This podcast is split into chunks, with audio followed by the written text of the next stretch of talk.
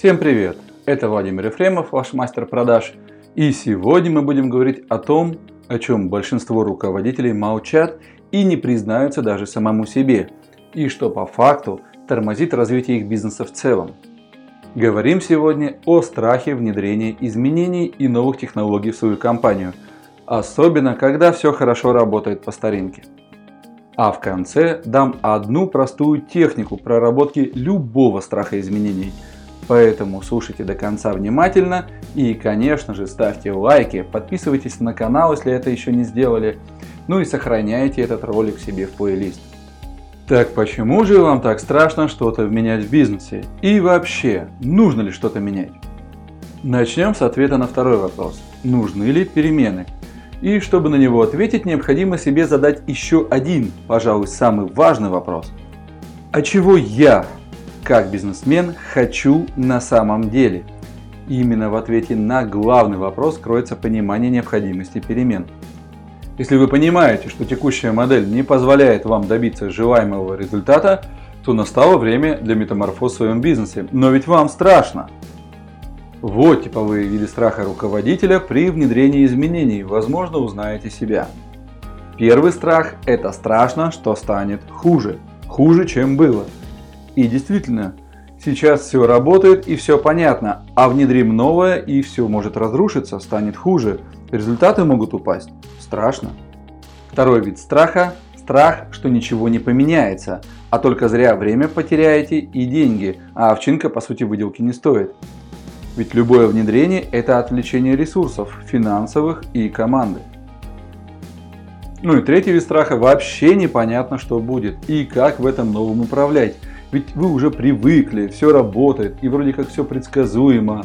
А как оно там будет, а надо ли? И вот эти сомнения и страхи, они крутятся. Как видите, это типичные страхи чего-то нового и неизвестного, и никакой особенности в них нет. Эти страхи испытывает любой человек и не только в бизнесе. Вспомните хотя бы свой первый прыжок в воду с высоты или первый раз садитесь за руль. А если у вас есть дети, то вспомните, как было с первым ребенком – когда вы в теории начитались, вроде бы все изучили многое, а когда родился, на практике все не так. А как ты не понимаешь, и даже не понимаешь, как, например, взять эту круху на руки. Страшно. В общем, страх это нормально, и с этим можно работать. Но прежде чем вы получите простую технику работы со страхом, еще несколько слов о том, почему многие внедрения новых технологий в бизнес не оправдывают ожиданий и что создает дополнительные барьеры в эффективности.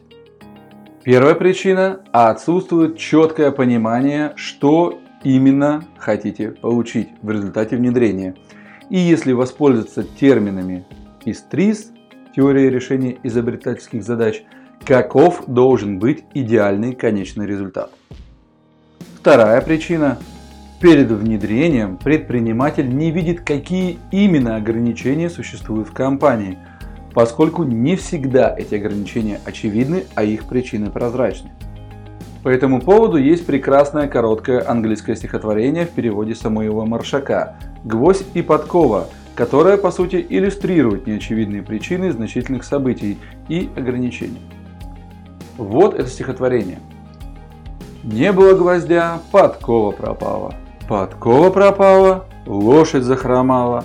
Лошадь захромала, командир убит, Конница разбита, армия бежит, враг вступает в город пленных не щадя от того, что в кузнице не было гвоздя.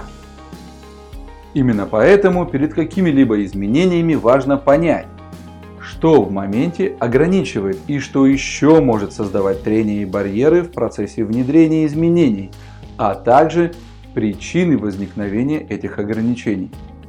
Для ответа на эти вопросы у нашей команды есть такая услуга, как аудит по пяти элементам, где мы за 5 дней подробно вскрываем все существующие и возможные ограничения вашего бизнеса в причинно-следственных связях. А подробнее об аудите смотрите по ссылке в описании и комментарии. А теперь о том, как работать со страхами изменений. И по сути, эта техника поможет увидеть существующие ограничения в компании. Итак, все просто. Вам важно всего лишь прописать три столбика смыслов. первом столбике вы указываете все негативные последствия, которые могут возникнуть при внедрении. Во втором столбике вы прописываете все возможные превентивные действия для таких последствий, чтобы их предотвратить, так сказать, подстелить соломку.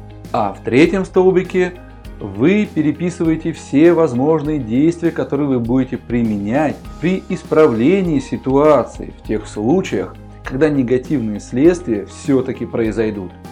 Приведу простой бытовой пример. Мы варим кашу на молоке. Итак, что мы будем писать в первом столбике? Есть риск, что молоко может убежать. Есть риск, что когда молоко убежит, оно зальет всю плиту. Есть риск, что может пригореть каша. Во втором столбике мы указываем, как можно предотвратить эти последствия. Итак, мы можем стоять возле кастрюли и помешивать молоко, чтобы каша не пригорела. Мы можем стоять возле кастрюли, чтобы иметь возможность выключить нагрев сразу, как только молоко начнет кипеть.